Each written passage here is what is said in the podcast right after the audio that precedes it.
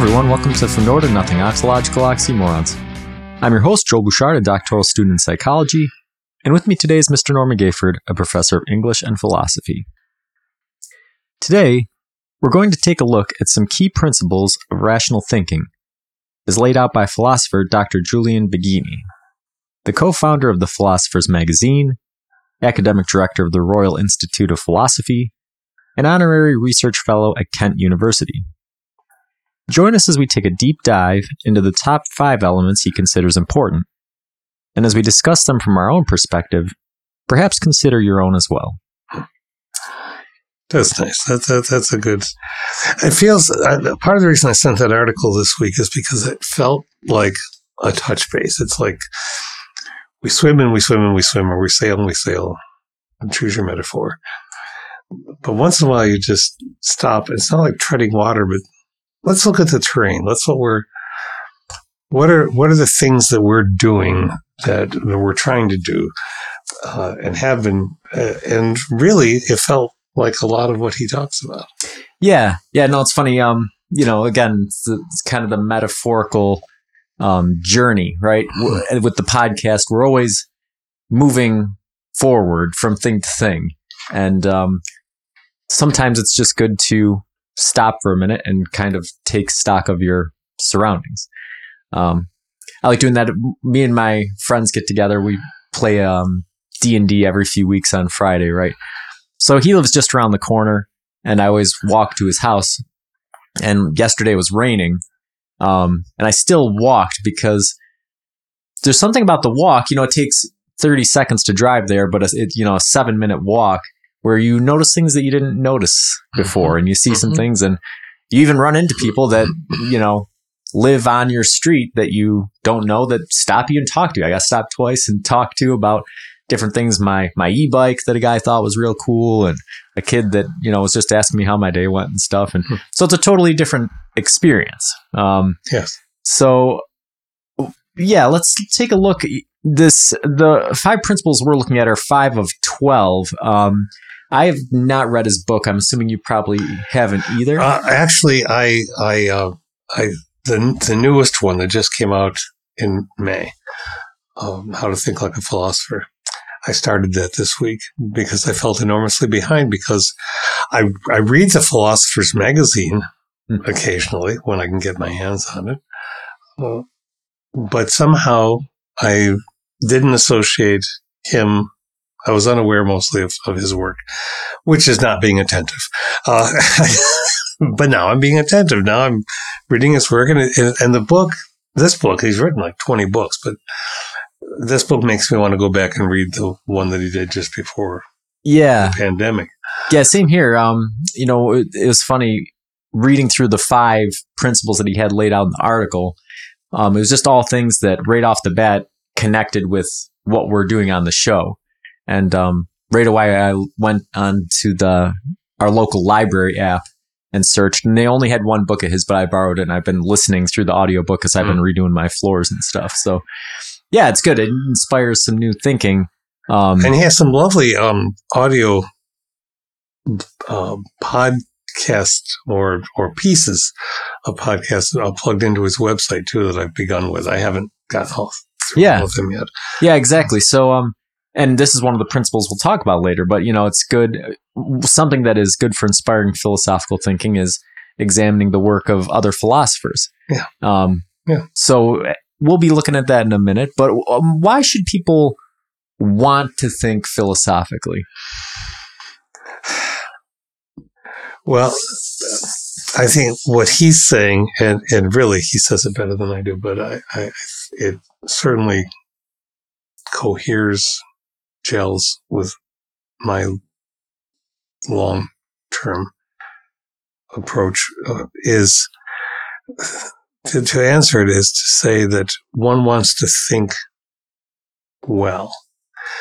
And to think well doesn't mean some of the tropish or mimic kinds of things that people often associate with people are thinking. Uh, you know, that, that ancient trope of of a person thinking so hard, looking at the stars that he falls into a pit. Mm. Uh, people said that about Einstein too. Oh, well, look at them. They got, they can't even keep pay attention to what's around them. And he's saying, well, then, no, it's not about not paying attention to what's around you. It's about learning to pay more attention. So there's a kind of, there's a kind of yogic uh, uh, feel to it for me. Yeah. Yeah. It is interesting that, um, you know, philosophy, as we talk about on the show pretty consistently is, um, the uh, sort of the art of and and science of of thinking in a, a systematized, rational way.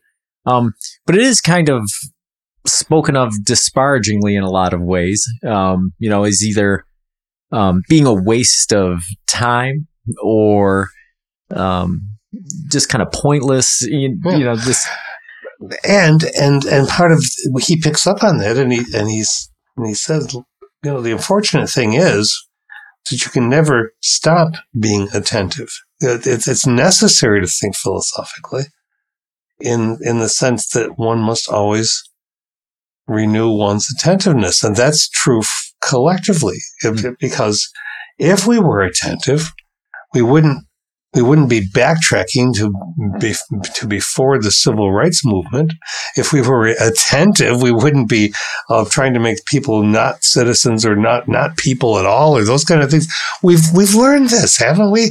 Uh, but somehow enough people bubble up to say, no, no, we haven't learned that because we shouldn't learn that, and and so then one must keep talking and poking and thinking. And, yeah, and he offers a really a lot of really good examples in each bullet point that he he brings up. Yes. So um, probably the way I'll I'll look at it is I'll read um his um you know each principle and then I'll I'll ask it as a how question, right? Yeah, so, I, I, think that's good because I both of us are going to do exactly what he talks about, which which is what we do anyway, which is to say, all right, let's think on our feet. yeah, yeah, exactly. So his first principle, right, is good thinking is mainly about paying attention. And we've yeah. talked about that a lot so far, you know, early on. Right. So good thinking is mainly about paying attention. How is good thinking mainly about paying attention? And this is an interesting question in light of what we've spoken about in recent weeks, because, um, you know, I, I provided the example the other week of being in a meeting and not paying attention to what was going on around me. Um, and we talked about how, you know, you can paying attention or being absent minded. Like there's different different ways uh, that this can be impactful. So, how is paying attention um, a cornerstone of of good thinking? If and when we pay attention, I want to put this on the table, and you can tear it apart or build on it. We are seeing things side note, we're talking phenomenologically, we're just going to make some assumptions about this. Okay, so we are attempting to see things with fresh eyes. We are attempting to see things as they are, and and that means developing a, a humility, maybe laced with humor, to self salvationalize yourself like like we did this one. I'm going to just start right up just before we started recording. There there are trees along the street, and I've seen these nice little trees along the street where Joel lives, and and when I parked my car, I was taking a little extra time parking it to get close enough to the curb, and I and I noticed these kind of bags on the trees, and I said to myself, "Have I been coming here for years and missed this. They, they don't think that those were there, but I can't be sure of that. And so I asked Joel, and, and he said he had the same thing, and he asked his wife, and and in fact, those bags had been put in because of uh, addressing some water issues. The, the trees are getting dry. But that was a moment of attentiveness uh, of a kind that I feel like I have. My my granddaughter has retaught me attentiveness. I have these moments, uh, so many now, when, when I'll just be, if I'm pushing her on the swing, I'm watching what goes on. I'm seeing how she moves. I'm listening to the, the little dialogue she had, monologue she carries on with herself, then I'm suddenly invited into it again. And because she mentions she hears this or asks, what's that? Or however it, it comes about, I'm realizing that I'm paying a lot more attention to the surroundings than just saying, well, I live here. I've walked around here forever, you know. And so how is, you're asking how we do it. So, how is good thinking mainly about paying attention? Right? You, the the operative principle is that if you don't pay attention and you don't have at hand the uh, some touch base with what you're discussing, whether it's, it's a tree on the street or or conceptually, if it's all abstract, you're really not thinking about the down to earth. And of course, philosophy is very much about down to earth, not just being up in the abstract conceptions. And, and so, uh, because if you're not paying attention, then you're not necessarily seeing things the way other people might see them.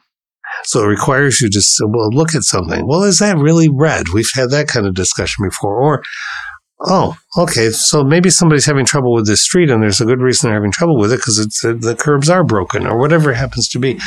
And you might just assume that things are worse than they are or better than they are. But when you look at them, you take them as they are and you say, yeah, probably some work ought to be done on this. Hmm.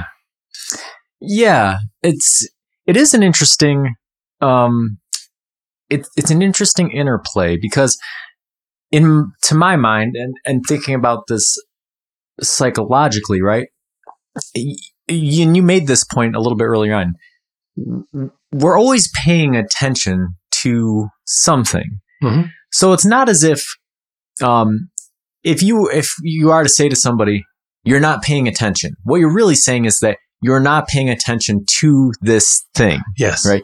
So attention is always there. Right. So how is paying attention related to good thinking?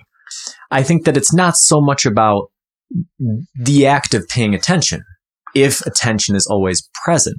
But I think what it is, is it's the critical reflection and metacognition that is the link between attention and thinking. So um, he makes he talks about attention hijackers. Yes, he doesn't yes. he doesn't really talk about them, but he just makes he allusion to them. Mm-hmm. So in the allusion to attention hijackers, in my mind, that would be um, things related to technology, for instance, right?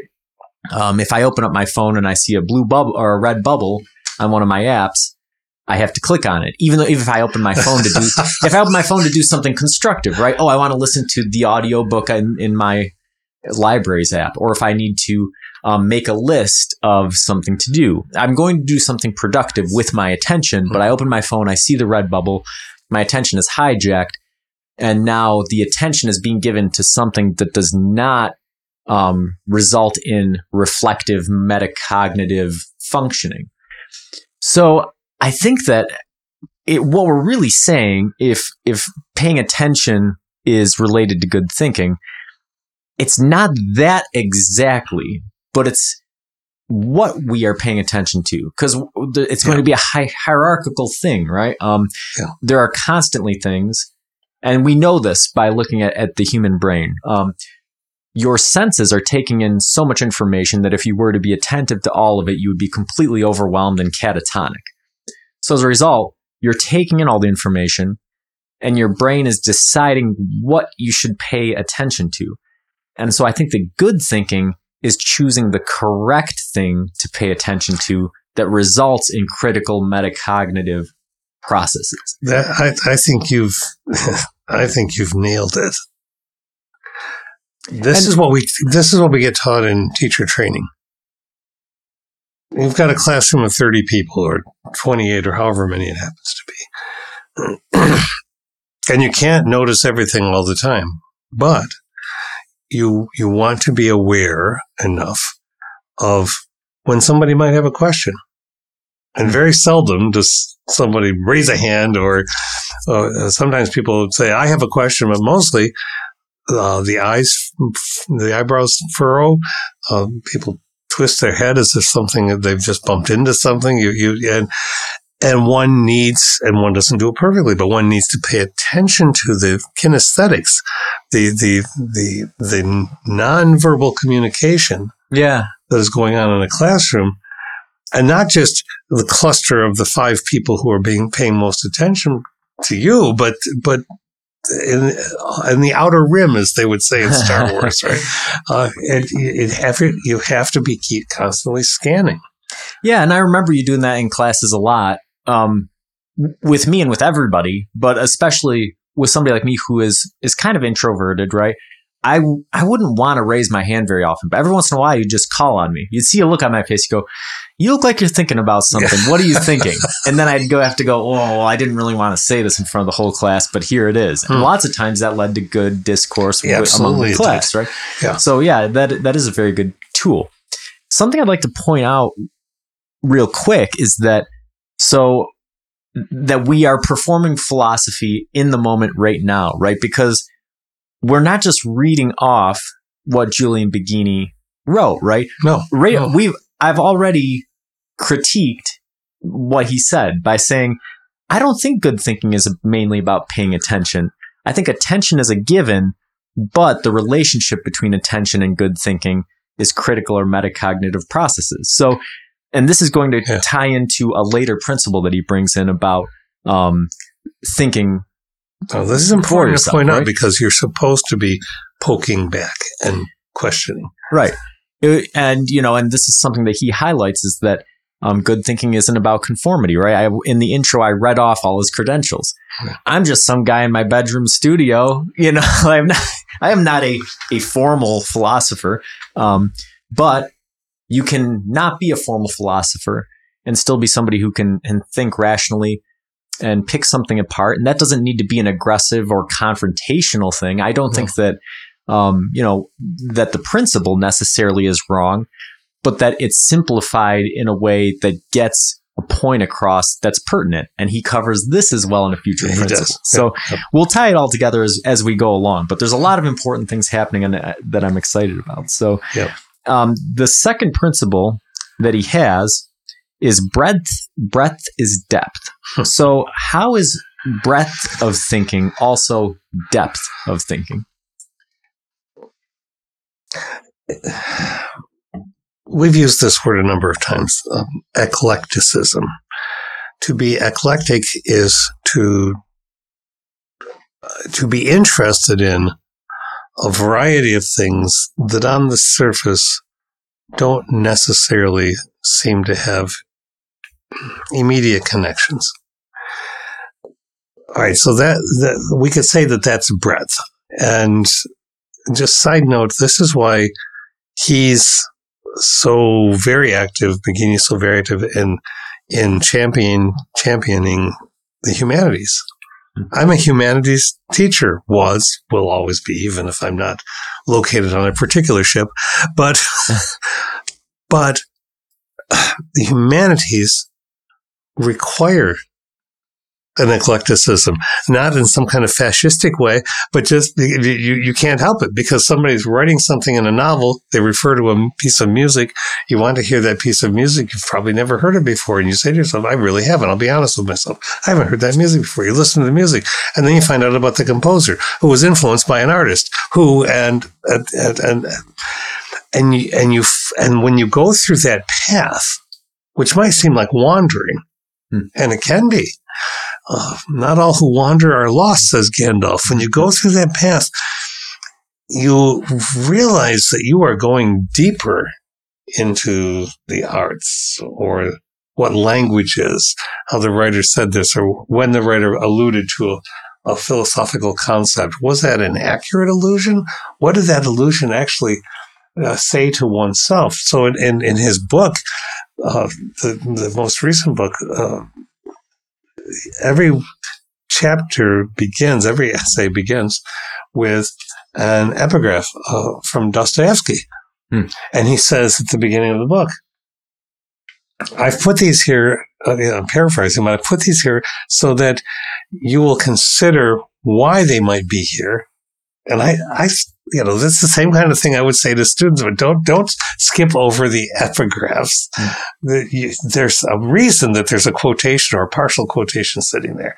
That, that's a clue. It's not an X marks the treasure spot. It's just giving you something to cross reference with. Um, and that's and that's where the the depth comes in.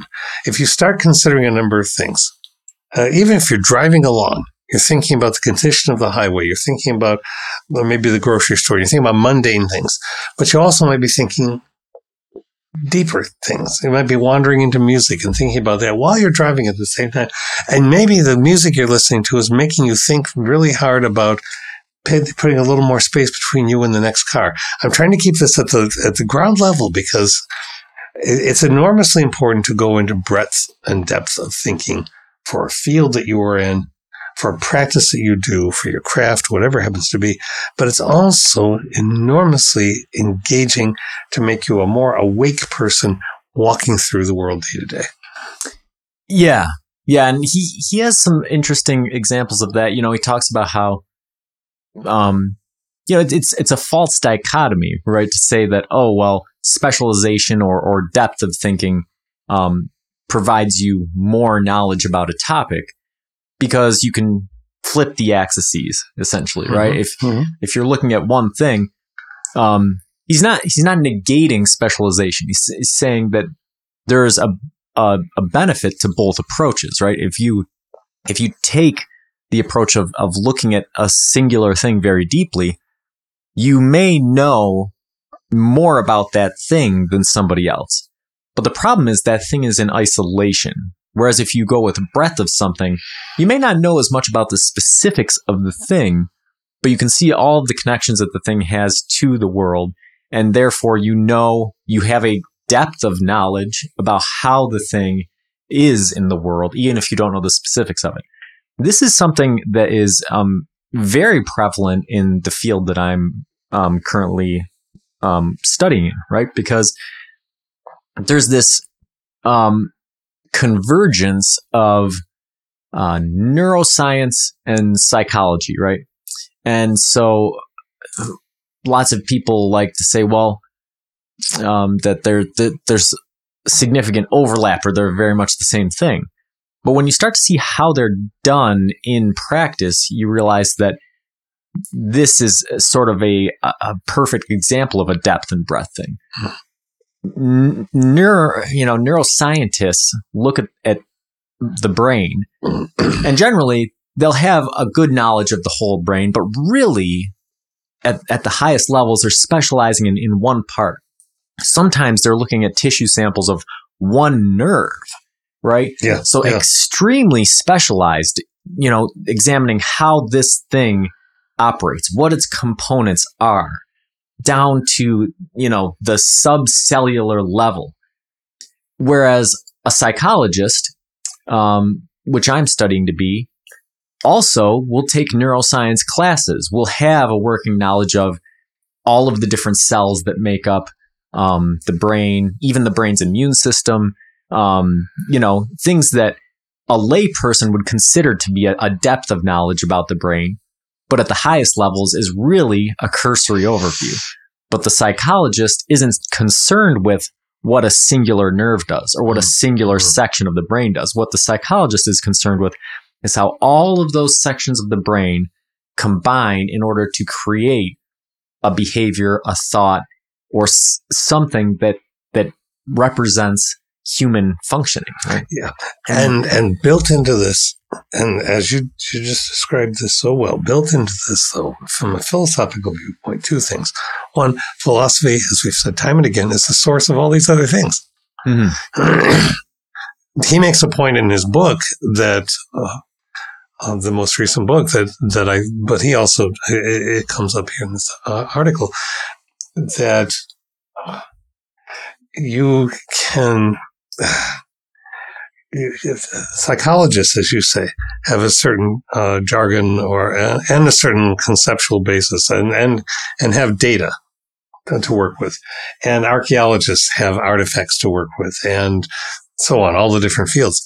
Philosophy has the curiosity to try to see how all of those things function together, uh, and and thus it's it's it's it's just deeply important. Yeah, and I it's funny I've been um like I said I've been doing my floor, so I've been listening to a lot of audiobooks from the library.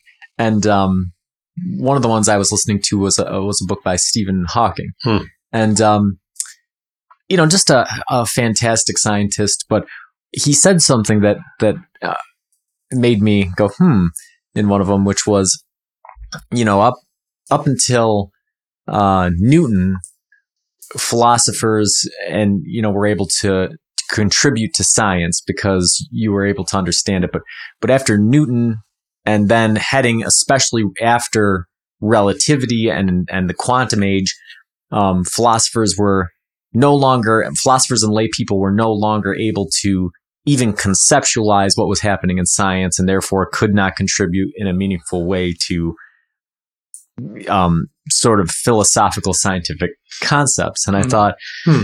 you know, that, yeah. But then at the same time, in, in the intro of the book, he said, um, you know, that the, the purpose of the book was to provide lay people with understanding of science without using equations, which has been his life work and something he takes a lot of pleasure in. So there's almost this contradictory element to it. And, I, and I've noticed that throughout his books is that it's this sort of mixture of um, humility and humor, but also maybe a bit of a blind spot to um, the the bigger picture, right? Mhm.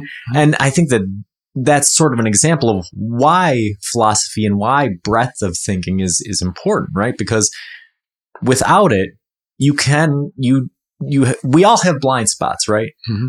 But if you specialize to a point, myopic. yeah, if you specialize to the point where you have tunnel vision on something, um, you may you may be able to see that thing very well, but then what is happening in the picture outside of of that is is a little bit blurred, right? And I think that's that's kind of a good example of it. Um, and and also breadth of thinking, like you said, just using personal anecdotes, right? Every time I do something new, it enriches my entire experience of life, right? And I'm sure that everybody has experienced this in some way. I was doing my floors, right? Never did floors before. And, uh, you know, on, on some level, you assume, well, this isn't rocket science. It's going to be pretty easy, right? Mhm. And uh, even even professionals who do it will tell you, "Oh, well, it's it's easy. It's just hard on your body or whatever." You get into it and you quickly realize it's it's not easy. You know, there's a lot of things you have to pay attention to. There's a lot of tricks that you can employ. You have to do a lot of little things the right way. And now that I'm done, I'm walking through everybody's houses and I'm looking at their floors, looking at their baseboards, looking at all of their different things. Same thing with buying a house, right? You drive by these houses and you don't think much of them. But when you're looking for a house or after you bought a house, now you're looking at them and you're imagining what they're like inside, or you're looking at their foundations from the outside and going, oh, well, maybe Yeah. all of these things tie in. That's the important of breadth of thought. That's the important of, of being eclectic and, and, and having a wide variety of enriching experiences is that the more you do that, the more you're able to envision um, both on a conceptual and concrete level how things operate, but also see how they tie into everything else that you've done. You know, So at one of the same, at one and the same time, simultaneously, it it it, uh engages your humility. It's like, yeah, the other people have done this. They really do do a, put a lot of work into this, but also, gee, but I can have a conversation with them. I can appreciate the artistry of the floor, but I can also appreciate the mathematics yeah, uh, that are going into it, which doesn't mean that you're presenting yourself as a master floor craftsman. I think this is, and, and this sort of relates to the, the previous one that we were talking about. Uh, the, the and it's back to the illusion of explanatory depth. People so very much want to be right that if they if they say anything, they want it to be said with a firmness that doesn't offer exploration or conversation. It becomes declaration. And we, we, we know, most of us know this rationally that that just isn't the case. You start somewhere, you fall on your, fall on your knees, you fall, you trip, you say, oh yeah, but this is a thought and this thought's worth pursuing. Well, why is it worth pursuing? And on we go. But that requires conversation. It doesn't require flag planting. yeah. Yeah, exactly. And you know, it's it goes back to that that maxim, right? That the the more you learn, the less you know, because Mm. each thing that you learn, no matter how simple it is, you realize that it's much more complex than you thought it was. And each time you have that experience, it makes you more and more wary, right? Or aware of the the fact that everything in the world is complex and difficult to grasp and that everything is interrelated in a way that makes it makes it tricky. Yep. So the next principle he has is that language can both help and hinder us, right? So how can language both help and hinder us? Well, he, he refers to Wittgenstein, who, we, who I lo- I love talking about sometimes. Philosophical problems arise when language goes on holiday. Okay, well, language goes on holiday when people say just let language run on uh, cruise control, so to speak, and not really think about what they're saying. But but there's the, the, I laugh with this one because it takes me back to a very specific incident where we think we're communicating something. We might think that, and then we realize the blank looks at so once once upon a time my, my father and my brother and I were helping move things out of my brother's house and at the time and and we were tr- trying to get this sofa moved and my son was helping me too so we had one two three generations of people and and my dad didn't lose it, but he just got a little stern, and he's trying to get us placed where he wanted us, and he said, "Just get side by each," and we stopped.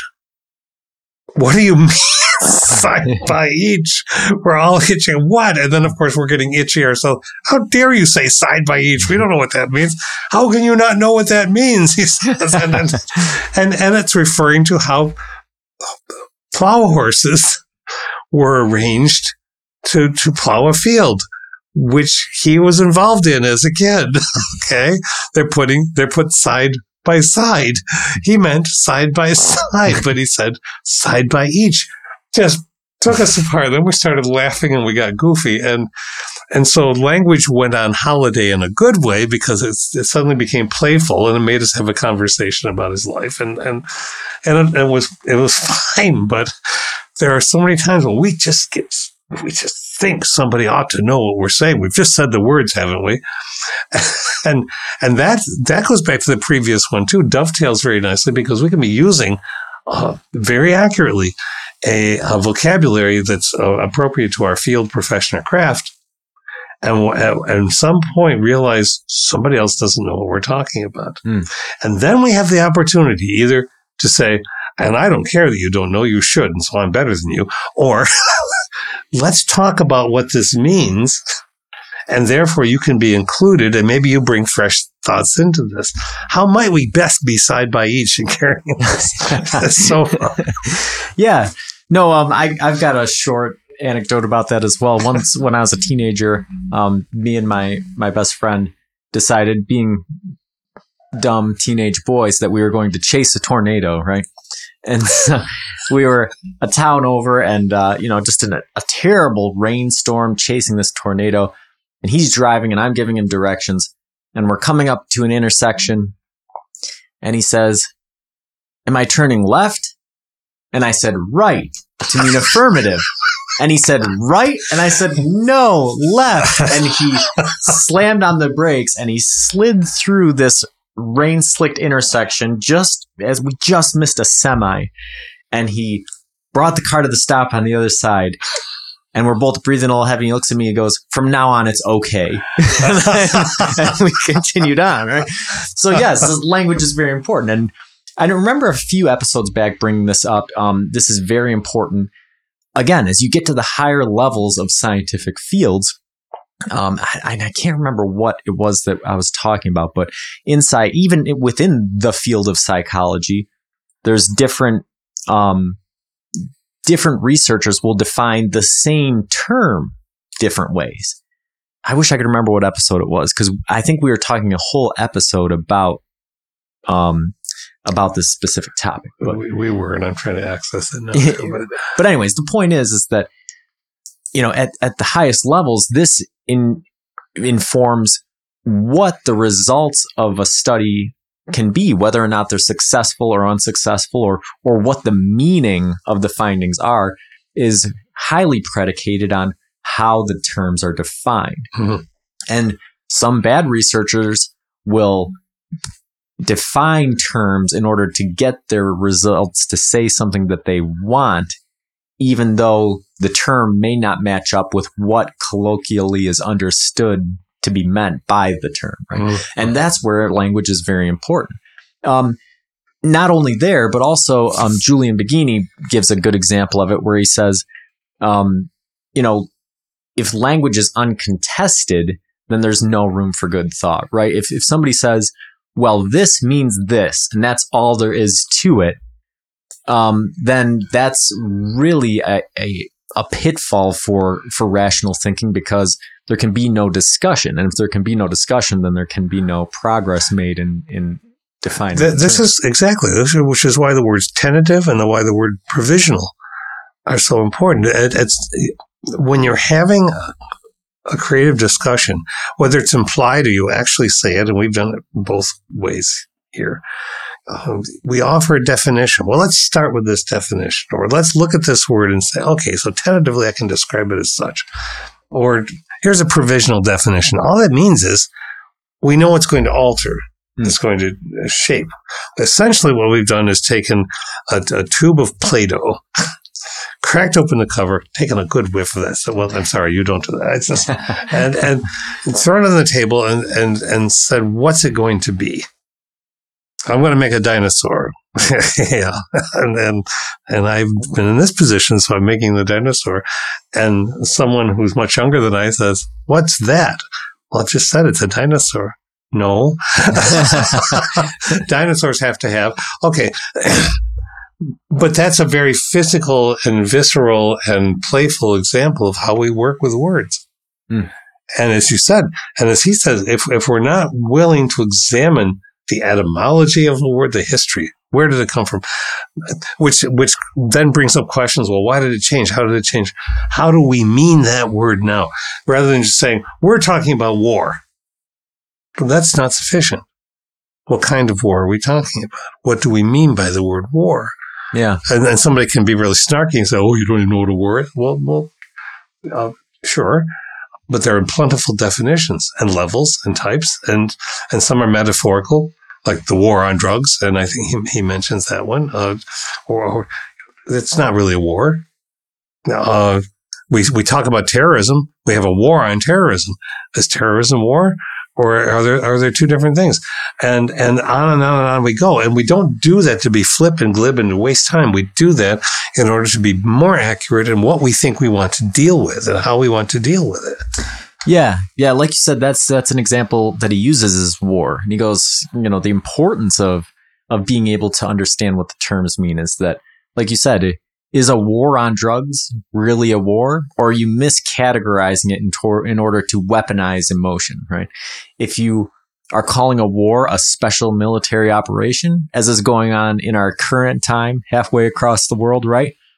Are you doing exactly the opposite? Trying to strip the emotional or um, ugly aspects out of the word war in order to present it as something that is less threatening and therefore less worthy of attention Mhm. for the rest of the world, right? So you, you can operate in a certain fashion that um, is is counter to global etiquette. Right? Yep, yep. And so, yes, that's where um, people get frustrated with philosophy, right? And I'm sure that people get frustrated with the show, right? Because this is what we do on a weekly basis is we pick one word and we spend an hour talking about that word. And at the end, we still hmm. don't ever know what we're talking about, right? Because what we oh. discover is that we start out with a provisional assessment, Yeah. and at the end, we've made progress, but the word is still provisional. We've right? made epistemological pros- uh, progress. Yes, we have it. But one of the things he says that I, I, it's just delightful. It says any philosophy that can fit in a nutshell belongs there. so, um, okay, yeah. yeah. So as we get into these last two, I think that some of this stuff will, will be tied together. We've I think we've been a little handcuffed talking so far. We've had we've had the one hand tied behind our back because these last two really tie together in a big way. A lot of the things we've been talking about. But so the last one is think for yourself, not by yourself. So how can we do that? How can we think for ourselves but not by ourselves? Ah.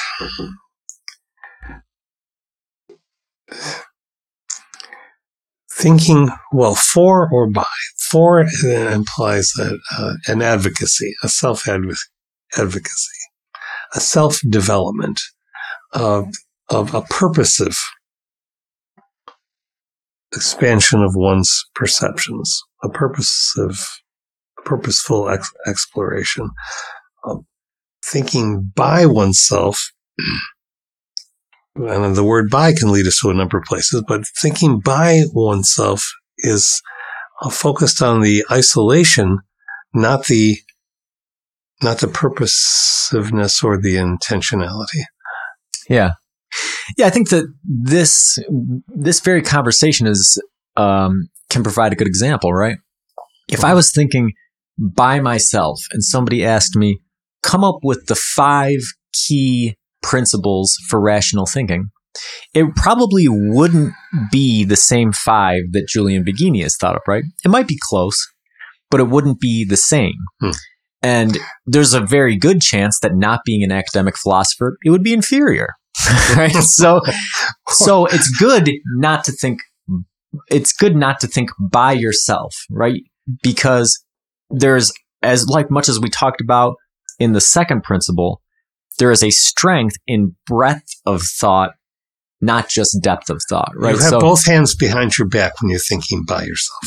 Well, right. But you're just talking about us having one hand behind our back and the other thing. Well, I, if we were by, because then we are left to not looking at anything else but what's in our heads.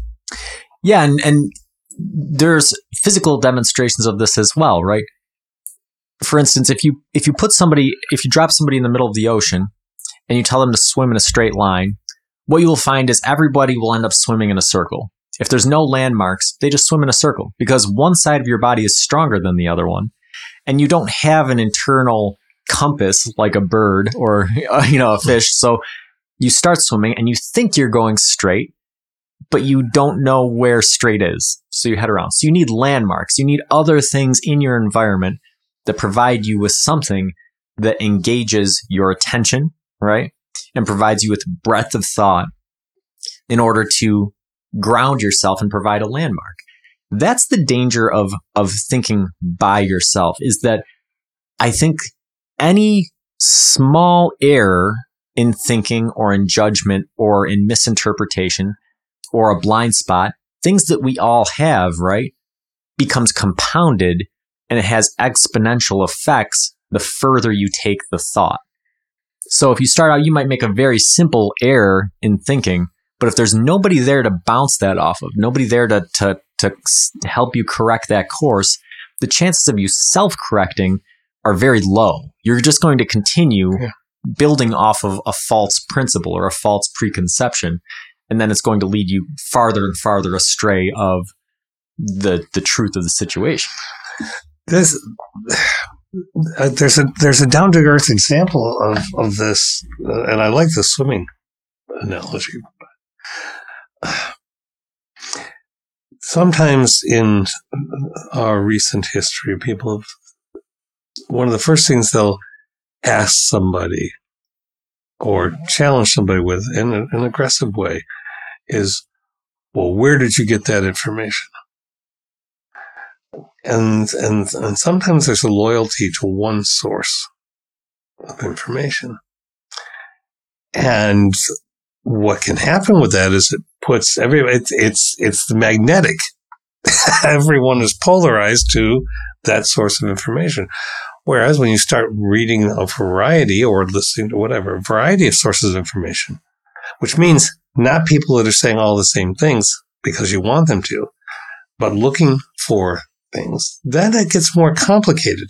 And when ideas get more complicated, then people aren't all on the same page about it. This is the history of political parties. if you've got one source of information, you can look really united. if you've got a variety of sources of information, which is making you think in a, a very complicated ways, then you're not going to appear very united. Right. Um, doesn't mean you're not.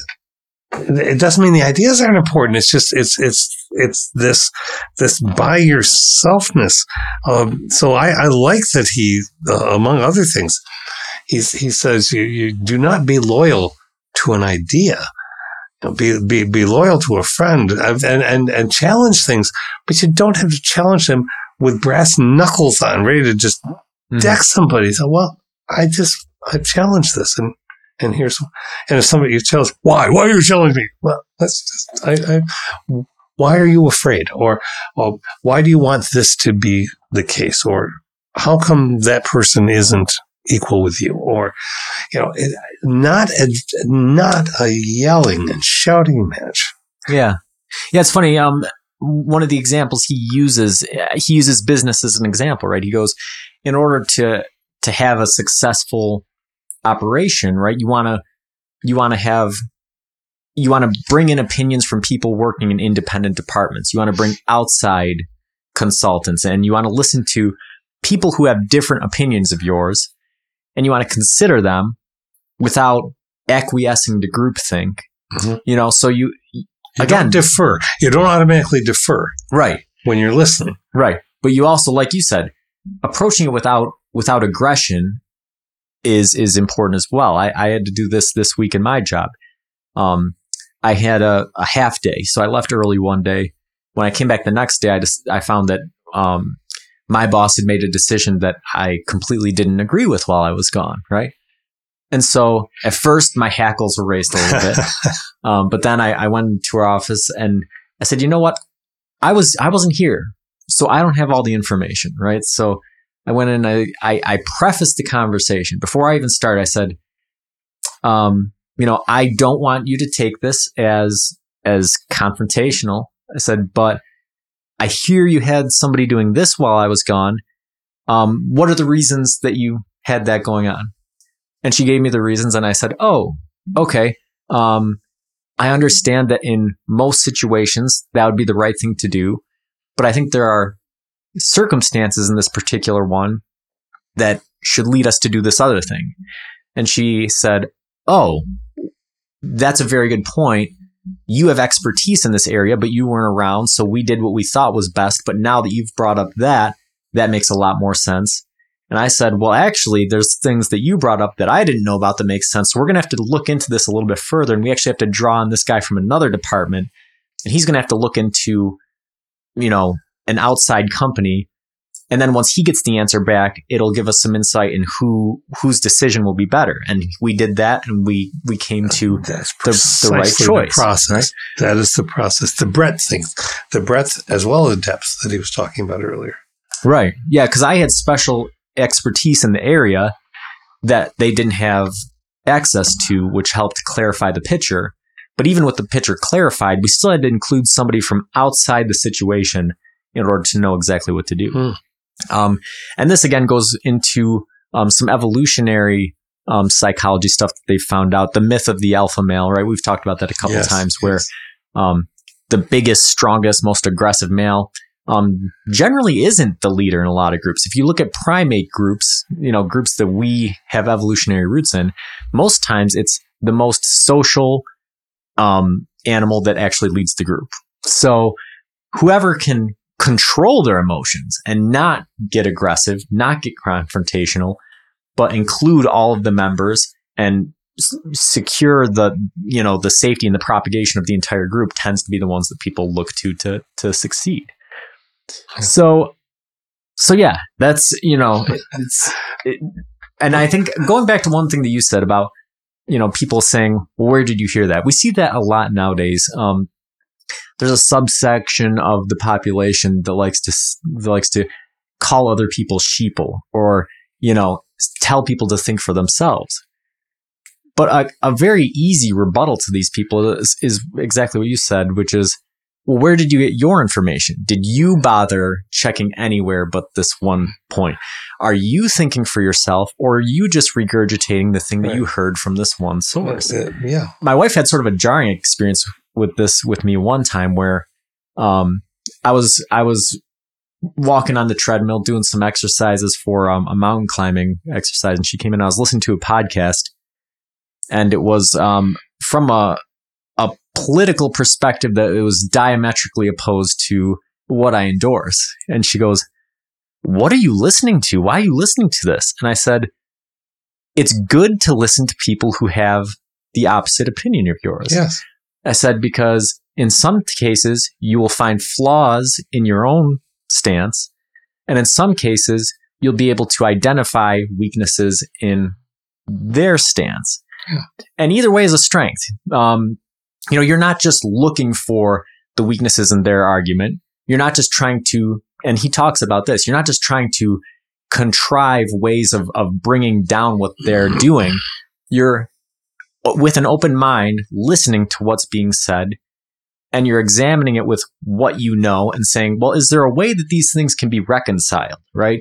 Is there a way that perhaps both positions are either correct, but looking from a different perspective, or there's a middle ground that can be met? Yeah. Or is this flat out wrong?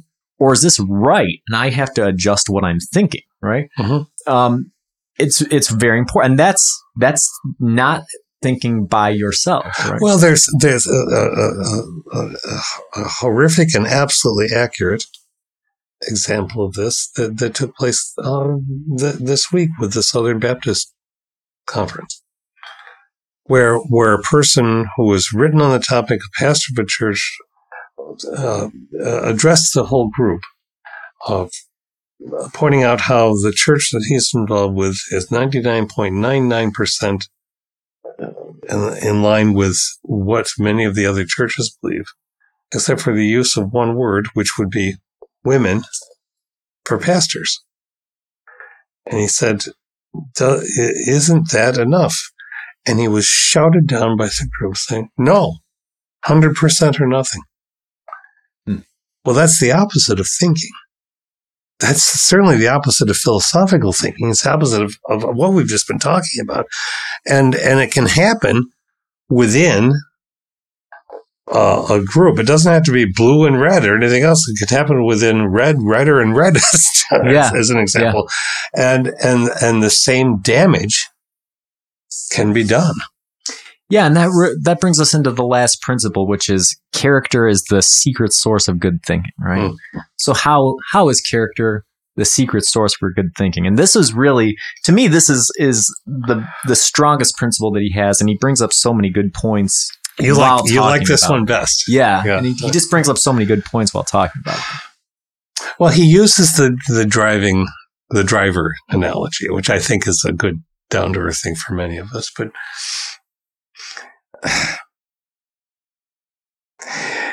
essentially, what he's saying is being honest about yourself, being able to look at yourself in the mirror, so to speak, uh, and to uh, reflect on why you're doing what you're doing and uh, being of, open to that it may not always be right.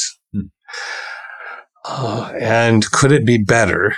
So it picks up all of the elements of some of these other pieces that he's been we've been visiting. But i think the driving thing works so well because suppose you're you're in a position where you're I, I was in this position this week. I had an appointment that I needed to get uh, my little person to. At the same time, I also had a commitment to a friend to drop something off to them while we were headed in the direction we were. And um, the appointment was firm. I can't bend the physics of time, except in my imagination, right? We're driving in it, but I'm doing math. I'm realizing I'm only three seconds car lengths behind a car in front of me. If uh, and I found myself doing this very thing, say, okay, how would I be feeling right now if I were looking in the rear view? I wouldn't be thinking too kindly of the person behind me. I would be saying, doesn't matter what their motivation is, they've got, you know, and and and I let off on the pedal, and ju- just enough so it became four seconds, then it became five seconds. And then I'm looking and I'm going, okay, So you're going now 54 miles an hour. Uh, this is a 55 mile per hour road. Lots of people go pulling out and zoom, zoom, got to go 60, 65, whatever. And are you going to be that? No. Uh, mathematically, if I drop one mile per hour and I'm only taking an hour to get someplace, I'm going to be uh, less than a mile from where I was supposed to be, which means it's probably going to work out just fine. Yeah. but that requires a lot of active thinking instead of gotta get there, gotta get there. So I, I think that's what it is about. The, the good thinking. Uh, back to the thing where is you know you think by yourself. No, I was not thinking by myself. I was thinking uh, for myself and for the people in my immediate sphere, any one of whom could have been affected by a bad decision that I made. Yeah. Yeah, he brings up um, specifically the virtues of thought as, as being sincerity, accuracy, modesty, and openness, right?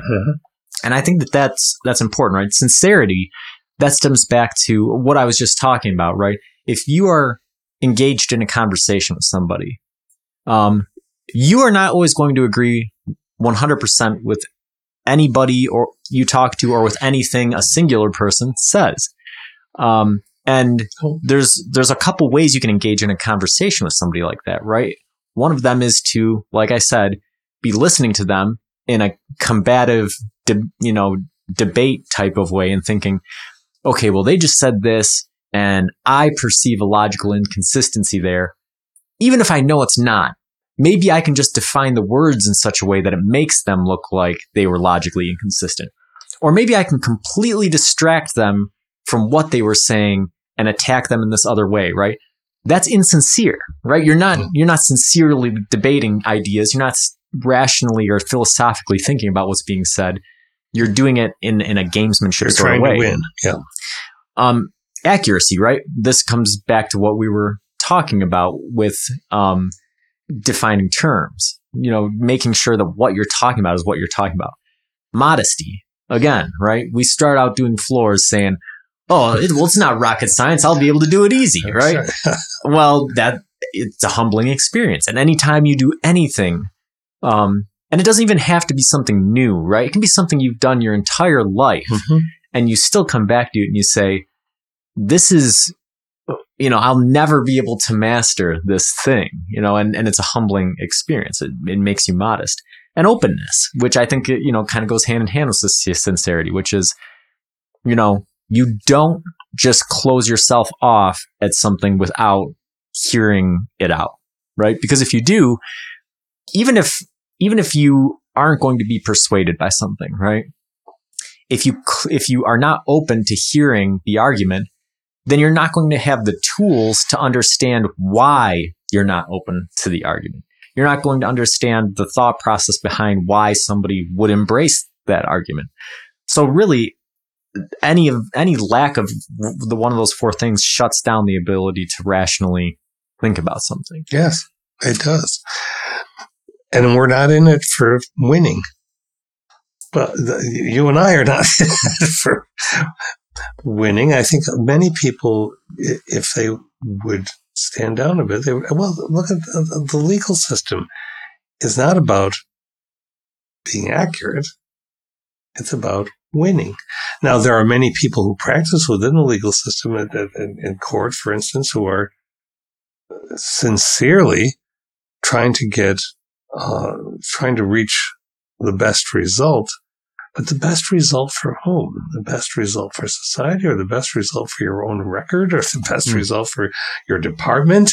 Or, you you know, and there's, again, there are all those things that are at odds with each other in a system based on win and lose. Yeah.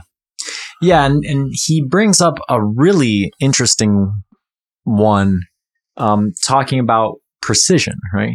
He says, and this is really interesting to hear coming from a professional philosopher, right? He says you should be precise, but not too precise or too vague, right? And so I think that I, am I'm. I'm guilty of doing that in this podcast, right? And you have to pull me back from it every once in a while, where we get we get talking about one word for an hour, and by the time we get halfway or three quarters of the way in, I'm so animated and I'm so into it that I just want to ask more and more and more precise questions. Yeah. And at some point you have to say to me, listen, you, we can't think about it that way, right? It's just, if we think about it that way, it becomes too abstract and then it doesn't connect to anything, right? Right. Yeah. Much like studying the vagus nerve by itself, right? Well, why? Why does this neurotransmitter cause it to do this thing?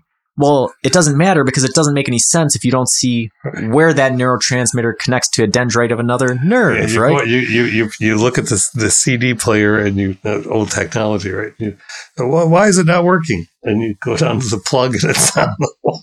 Yeah, yeah. Yeah, but it's such an interesting machine. No, we, we we do this. We we necessarily. How can we not do this when we're so interested in, in ideas themselves? So we just have to keep checking and balancing. That's Yeah, and so you know th- that's very important for doing philosophy. I think is finding that balance. You know, Mhm. somebody who is not thinking philosophically is going to be, you know, can- that's a good way of of identifying it because it will present itself in one of those two ways. If you are having a discussion with somebody and they they want to win, they want to make it a zero sum game, but they're not thinking philosophically, they'll either identify a term too vaguely or they will try to pick apart something and be too precise about something, removing any context from it, right? And so th- the art, right, and, and science of, of philosophy and of discussion is trying to epistemically identify the optimal amount of description to bring out the meaning of the topic Yes. that you're talking about. knowing that it's going to be scaffolded or bridged as we keep going. Right. It would be provisional. Yeah. Right. So yeah, it was just it was a really great article that you sent. Again, if anybody wants to look into him, it's uh, Julian Baggini, really interesting um, philosopher. Uh, and until next time, keep.